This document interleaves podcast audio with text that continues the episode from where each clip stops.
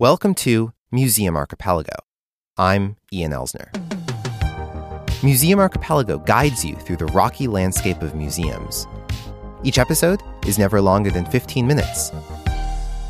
So let's get started.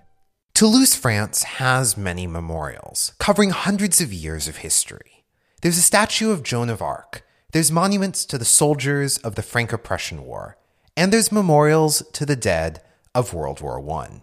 But look closer, and you'll also find sites covering a very specific slice of history the years between 1940 and 1944, the period of Nazi Germany's military administration of France. There's the building where the Gestapo secret police made their local headquarters. There's a monument to the glory of the resistance. And there's the Shoah Memorial, the Hebrew word for the Holocaust, that honors the Jews who were deported and killed during this period. Toulouse, pendant la Deuxième Guerre mondiale, a été une plaque tournante. Toulouse, during World War II, was a resistance hub in the south of France. A lot of resistance fighters came to Toulouse to form a resistance unit and many then left for the rest of France or Spain. A number of escape networks began in Toulouse and took English airmen, for example, or resistance fighters across the Pyrenees to London or the United States. This is Jérôme Blachon speaking French. Blachon is the head of the Museum of Resistance and Deportation in Haute-Garonne, France, which is right down the street from many of these memorials in Toulouse. The museum brings together these sites, as well as artifacts, stories, and witnesses from across the region and all over France. Bonjour, je m'appelle Jérôme Blachon. Je Hello, my name is Jérôme Blachon. I am in charge of the Museum of Resistance and Deportation in Haute-Garonne, France. The museum actually opened in 1977. It was first a community museum. The museum was initially a community museum, set up by former members of the French resistance. And in 1994, it became departmental, which is to say, it is now funded by the regional government. The three themes of the museum are engage, collect, transmit.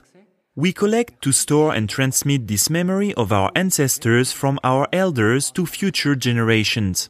Memorials that defend the memory of the resistance gives us access to people who have objects in their homes and documents and some of them entrust them to us. The museum's focus on Toulouse and the surrounding region is not just because it's under the authority of the regional government. It also reflects the uneven and ever changing military administration of France under Nazi Germany. Until November 1942, the Nazis only had direct occupation of part of the country, mostly the north of France, including Paris and the western coast. The south of France was under the jurisdiction of the Vichy regime, an independent ally of Nazi Germany, which promoted anti Semitism and practiced collaboration with the Nazis, most specifically by deporting Jews to concentration and extermination camps. So, when it comes to the people fighting this regime, the resistance, it's tempting to present history like a story, with clear cut intentions and a simple narrative. But the history of the French resistance was anything but simple. It's not like there was a single unified resistance with one single outcome in mind. In episode 51 of this show, we examine another collaborationist regime, Bulgaria, in the early 1940s, by visiting the Sofia Jewish Museum of History. Today, one of the galleries there is named The Holocaust and the Rescue of the Jews in Bulgaria, which even the museum staff say is an overly simplistic title.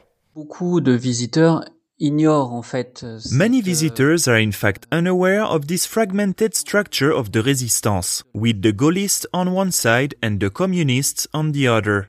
So in the museum, we do indeed present the different forms of resistance. To present the complexity, the Museum of Resistance and Deportation focuses on presenting objects gathered from witnesses. These include resistance newspapers of various subgroups and photos and testimonies of those who were fighting, whether with acts of sabotage, by providing shelter to those who needed it, or even through building the logistics of feeding fighters in other parts of France. There's also catalogs, names and photographs of people deported, and accounts of reprisal attacks against resistance fighters and collaborators alike, as control of the territory ebbed and flowed.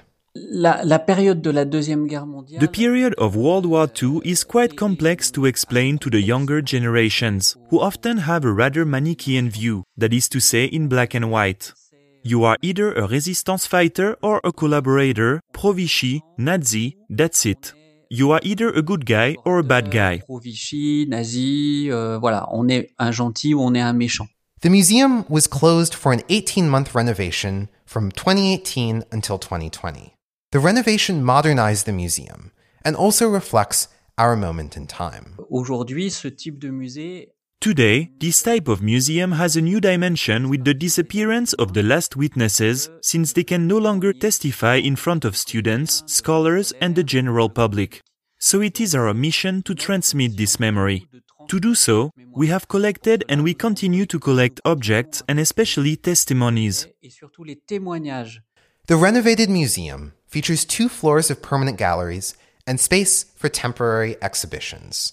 Special programs are available to school kids who are encouraged to question the sustainability of the spirit of resistance, the current struggles for the preservation and extension of rights and freedoms, and the fight against inequalities.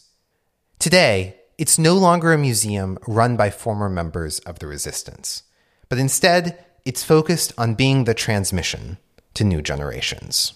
Les témoins ont aujourd'hui 80 The witnesses are now 90 or 95 years old, and we continue to collect their testimonies and to project, euh, broadcast, and record these testimonies in order to gather their precious memories and transmit them to the new generations. aux nouvelles générations. This has been Museum Archipelago.